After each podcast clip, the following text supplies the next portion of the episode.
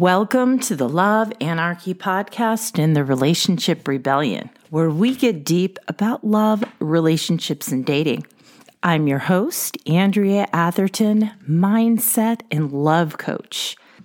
I'm here to talk with you on the solo episode about the idea of freedom versus connection in relationship. And while this should be a balanced thing, and we will talk about the solutions to creating this balance at the end of the podcast, we're going to talk about how these dissociative parts come into skew with one another, making you feel as if you can either have connection or you can have freedom, also known as autonomy. So pull up a chair, put on your earpods, or as you're cruising in the car, go ahead and turn us up on the stereo. I'm so glad to have you with us today. So, the idea you can have you and you can have us together at the same time.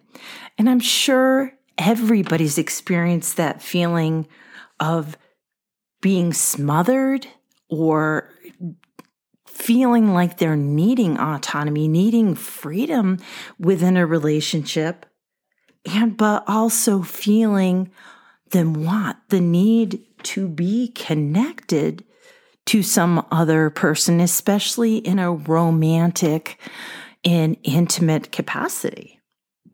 So while this is a normal continuum, it is not normal and it is unhealthy if it becomes unbalanced.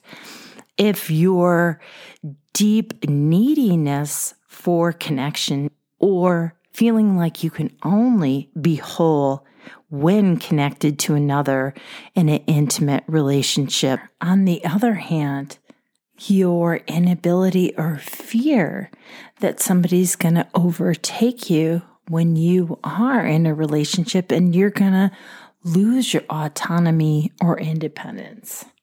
What if I told you it is possible to bring these two into balance and they are not at odds against one another? Which often it, it can feel that way because we have parts of ourselves that have been damaged and pushed aside, or beliefs have been made about what it means to have a relationship, need a relationship, need to be whole, or feeling engulfed anytime that you are in a relationship. As humans, we need relationships. We need to be interconnected, especially when we're young. And this is often the time that things get skewed. But we need other people to take care of us, to put a roof over our head, to care for our emotional and physical needs. This is where things become skewed especially if we have parents that are either neglectful or are more narcissistic in character, where it's more concern about what they need from you versus giving you what you need developmentally as a child.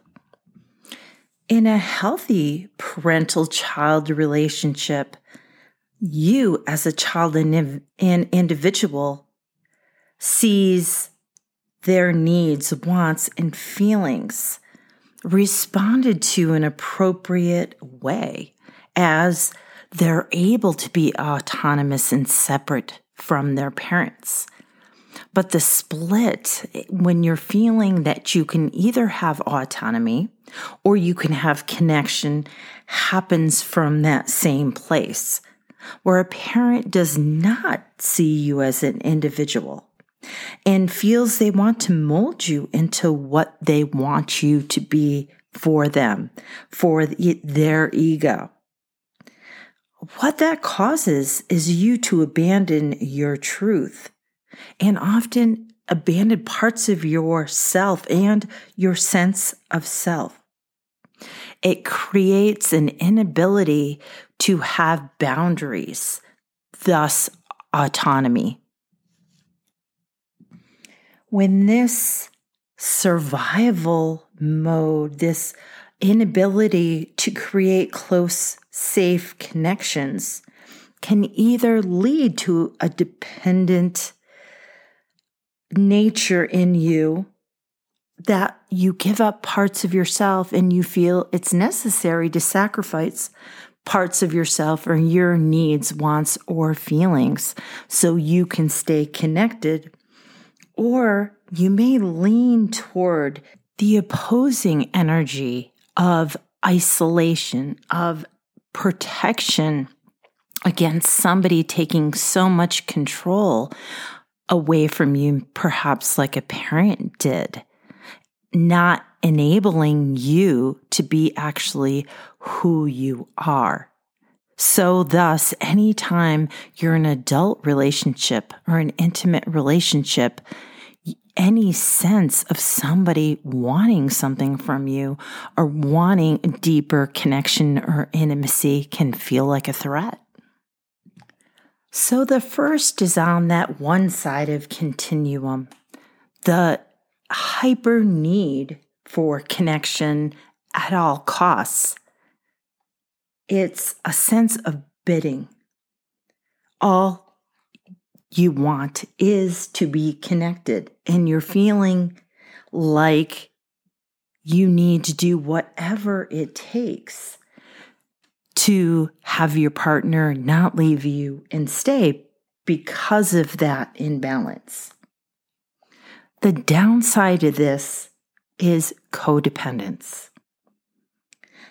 The extreme denial of the negative or the things that may not be working in a relationship, and the need to abandon yourself with that the number one motive is to connect with another. Never give up. All you need is love. But in sacrifice of the self and of your autonomy. Then comes the extremist of freedom the wanting, the needing, the fighting for autonomy, looking out for one's best interests at all costs. It's avoidance of feeling controlled or feeling that you have to give up your needs and not looking at somebody else's needs or not being responsible for somebody else's needs. This is a total avoidance of being used. But I'm going to tell you a story about Steve and Marla. So, Steve came from a family very similar to Marla's, where he had to do everything for his mother.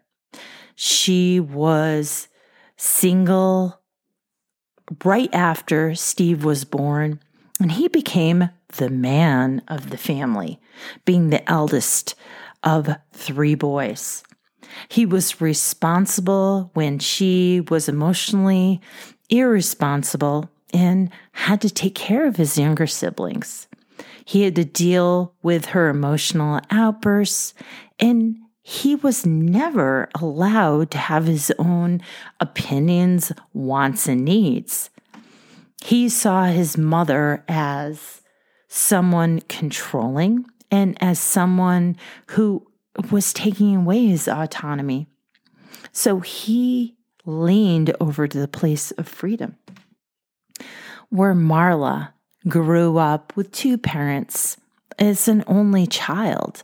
And she was asked to grow up a little bit earlier than most children they had such high expectations of her.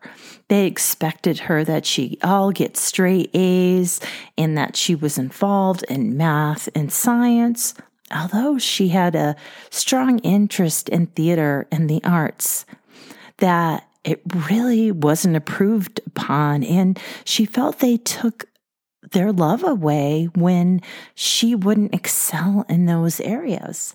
That she was ignored and wasn't loved unless she did exactly what they wanted. So Marla and Steve were attracted to one another. Marla saw this very independent, somebody that she can prove her worth to. And Steve saw Marla as someone who would do whatever it took to make him feel loved, even though he wouldn't give back to her in that same way. A match made what? In hell and purgatory, and definitely not heaven. But we all go through it to some degree or another. And it is till we bring these parts of ourselves and heal those childhood parts that we can really be in that place of autonomy and accepting ourselves and yet accepting and acknowledging the needs of our partner, being flexible. But wounds from childhood cause childhood like attitudes, elicit the fears that we have about not being able to earn love or not being able to be ourselves and have boundaries. And like I've discussed in prior episodes about attachment styles, this definitely highlights some of the attachment styles related to avoidance of intimacy and the obsession about a certain partner overlooking the red flags. So let's start there. The anxious attachment style, also known as anxious ambivalent or anxious preoccupied. It's similar um, insecure attachment style that's characterized by intense fear of abandonment, or rejection. This attachment style also relies on their partner for emotional regulation. The specifics to how this is developed through childhood is about inconsistent parenting that isn't attuned to the child's needs. Kids have difficulty understanding their caregivers and have or feel no security for what to expect and are often confused when their parental relationships feel unstable. Children with this attachment style experience high amounts of distress when their caregivers leave or are inconsistent. Sometimes parents will be supportive and responsive, but then out of the blue, they won't be. And they really aren't attuned to how their child responds. So, this anxious attachment style often ends up in confusion and self blame for how things went. Parents often uh, were alternated between being overly coddling to really detached and indifferent. Parents who were easily overwhelmed by life and sometimes very attentive and in tune with what's going on, and then all of a sudden be gone. Another thing that is really stand out for this kind of attachment style is having parents responsible for their feelings. So, therefore, they feel like they need to take care of their significant others and other people's feelings. And this is where codependence comes from. Some signs in adult romantic relationships could be clingy tendencies, being highly sensitive to criticism or perceived criticism, constant need for approval that everything's okay or they're okay, being highly jealous, difficulty being alone, very low self esteem, and underlying feeling unworthy of love.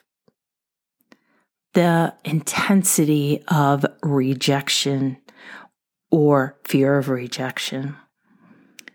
Again, significant, significant fear of abandonment. But also on the other side, difficulty trusting others and trusting themselves. Unfortunately, this codependent tendency has these people with anxious attachment styles being in relationships that aren't very fulfilling or reciprocal. They blame themselves for things going on in the relationship and can be intensely jealous and distrustful due to poor self esteem. There's such a deep rooted fear of abandonment, rejection, or being left alone. Then the latter, those seeking freedom, autonomy, are often the avoidant attachment style. Avoidant, dismissive avoidant, or anxious avoidant are words for insecure attachment styles. It is the failure to build a long term relationship with others due to the lack of ability to engage in physical and emotional intimacy. Their childhood might have been characterized by having emotionally distance and um, absent caregivers physically. They may have left you to fend for yourself expected an extreme, exorbitant independence, reprimanded you for wanting something from them or being dependent on them, and rejected when you had emotional needs or wants, and been very slow or ambivalent in meeting your very basic needs. Some of these parents are outwardly neglectful, but sometimes simply busy, slightly disinterested in parenting, but appear more concerned with things and outward appearances like grades, chores, and superficial things, and perhaps how y'all looked from the outside. This causes children to have an unusually strong sense of independence and the wish to not have to rely on anyone for care or support. Some signs of an anxious avoidant attachment style is the avoidance of emotional or physical intimacy. Feeling a pride or strong sense of the ability to be independent, very uncomfortable expressing emotions, being very dismissive of others, and having a difficult time with trusting other people, feeling threatened by anyone who tries to get close spending more time isolating than interacting with others. And a strong belief that they don't need others in their life. And quote unquote, commitment issues. So while this may play out in a lot of ways in relationships, they may allow romantic partners to engage with them, but in so many ways, they avoid getting intimate or very close. A partner may feel as if they can never get inside or totally know their partner. So often stonewalling occurs or feeling dismissed when the relationship feels too serious for the anxious avoidant partner. So, how does one move beyond this dysfunctional fear of intimacy or the fear of being alone and needing validation from another? Because, in one way or another, we all deal with this dichotomy our need for connection and our need for autonomy. But if this gets skewed in our childhood or in past relationships, it's difficult to find that balance. And the truth is, we can do both. It's not being reliant on our partner to be the end all be all to make us feel whole or giving up our independence or our autonomy to be in a relationship. We can actually do both. Oftentimes, one side or another will come up in relationships. And the first is acknowledgement. If you find relationship after relationship does not work out, for whatever reason you're abandoned or you're the one who ends it because of fear of intimacy. Intimacy and communication are the true healers of this issue. Being a little vulnerable, being honest about what you're feeling and what you're experiencing and what your triggers are is so important. You can listen back to conscious communication and listening skills in earlier podcasts that I offer. Another thing is using your emotions as a navigational tool rather than trying to bury them. When there are childhood wounds that are showing emotion, find out what's below them. Journal, talk to a coach or a therapist, and become aware of them, and then talk to your partner. It's important that you're in a relationship where you can be honest and talk to a partner about what's going on so you and they understand. Sometimes it's important that the healing happens in an intimate partnership. Because in these are where our childhood issues arise. No, we are all individuals.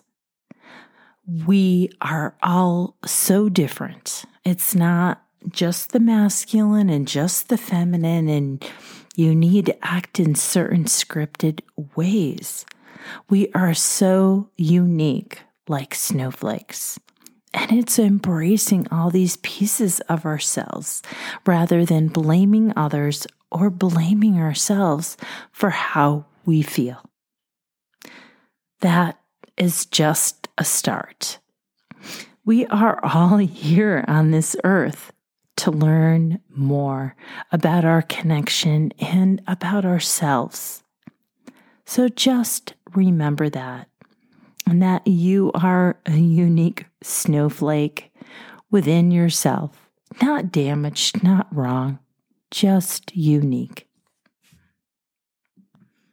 Thank you for listening to the Love Anarchy podcast in the Relationship Rebellion. I'm your host, Andrea Atherton, mindset and love coach, signing off with you today. I'd like to thank you from the bottom of my heart for listening in with us because I know you have a myriad of podcasts that you can listen to. Tell your friends all about the podcasts and don't forget to subscribe, ring the bell, leave feedback. It helps the podcast so much. If you want to become a part of the relationship rebellion, you can find us on Love Anarchy Podcast on Facebook. I'd like to leave you with my favorite short but sweet quote Love is the only true power.